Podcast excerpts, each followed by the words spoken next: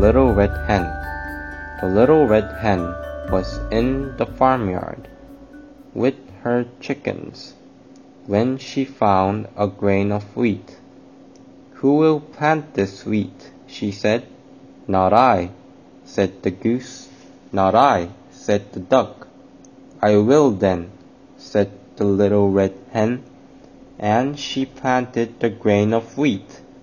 When the wheat was ripe, she said, Who will take this wheat to the mill? Not I, said the goose. Not I, said the duck. I will then, said the little red hen, and she took the wheat to the mill. When she brought the flour home, she said, Who will make some bread with this flour?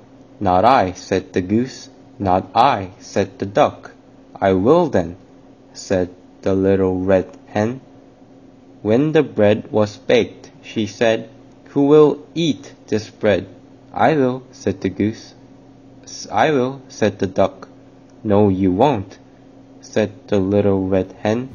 I shall eat it myself. Cluck, cluck. And she called her chickens to help her.